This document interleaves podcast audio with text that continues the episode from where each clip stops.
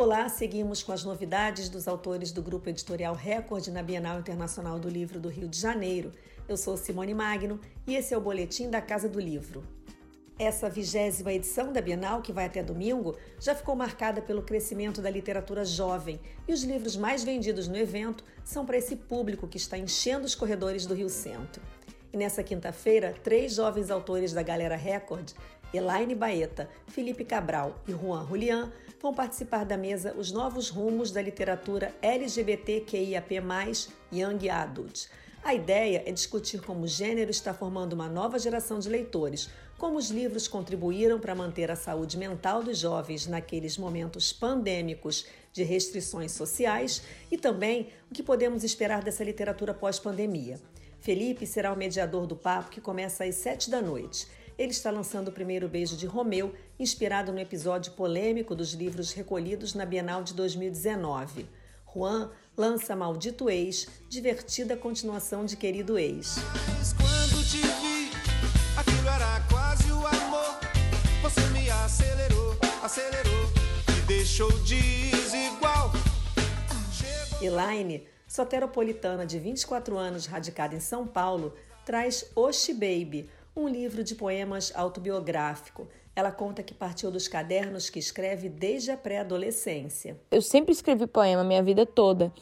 E aí eu peguei todos esses, esses, cadernos e saí selecionando coisas e selecionando páginas. Tem páginas escaneadas dentro de Osh Baby que são, que são confissões minhas no meu caderno de vezes que eu achei meninas bonitas e não consegui falar absolutamente nada para elas.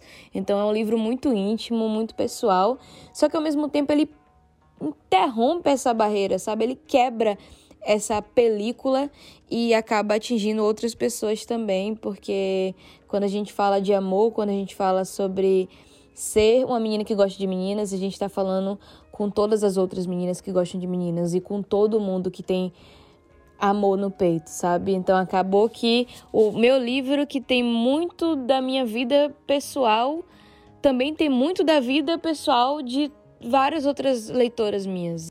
Elaine Baeta, que estreou com o romance O Amor Não É Óbvio, o primeiro de temática lésbica juvenil a entrar para a lista dos mais vendidos da revista Veja, confessa que vai pela primeira vez a um evento literário.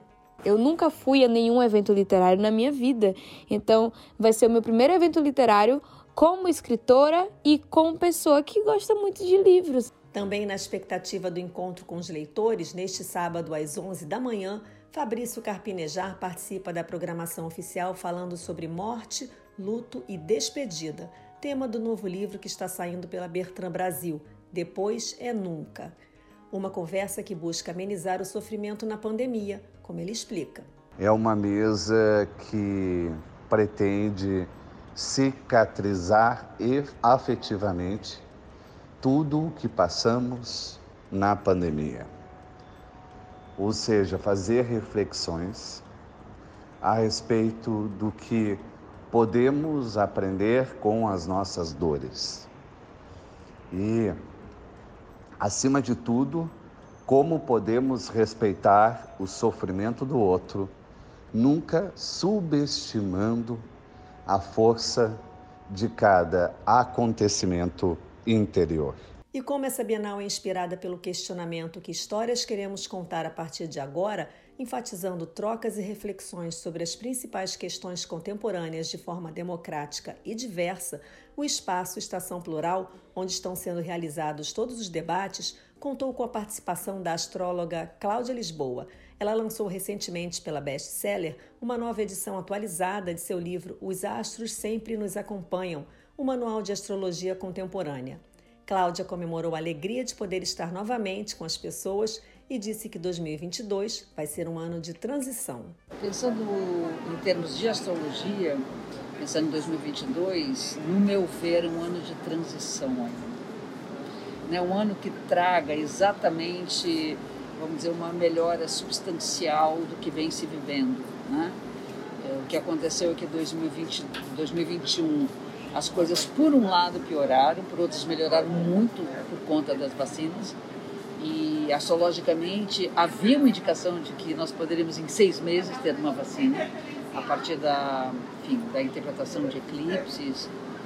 E, mas eu posso dizer que começa a não piorar. eu acho que a ideia é essa, uma transição para quem sabe em 2023 a gente começa a colher realmente os frutos dessa mudança toda que a gente passou compulsoriamente. Na verdade, ninguém, ninguém decidiu mudar. Nós somos obrigados a mudar nossas vidas, nosso ritmo, nosso interior, com sequelas graves, graves, psicológicas, emocionais, sociais. Eu espero que a gente consiga curar isso até 2023, tomara. A programação completa dos nossos autores na Bienal Internacional do Livro, você já sabe, está lá no nosso blog, no site www.record.com.br. Lembrando que no estande do Grupo Editorial Record, professores da rede pública e particular que gastarem pelo menos 60 reais ganham um cupom de desconto de 30 reais para utilizar depois do evento em lojas de rua ou de shopping. Quem consumir mais de 100 leva, além do cupom, uma bolsa de tecido é o programa Eu Apoio a Livraria do Bairro. Esse é o Boletim da Casa do Livro, toda semana trazendo novas informações sobre os autores do Grupo Editorial Record para você. E aqui no podcast e também no nosso canal do YouTube, você conta ainda com grandes entrevistas e conteúdo especial. Confira! E até semana que vem.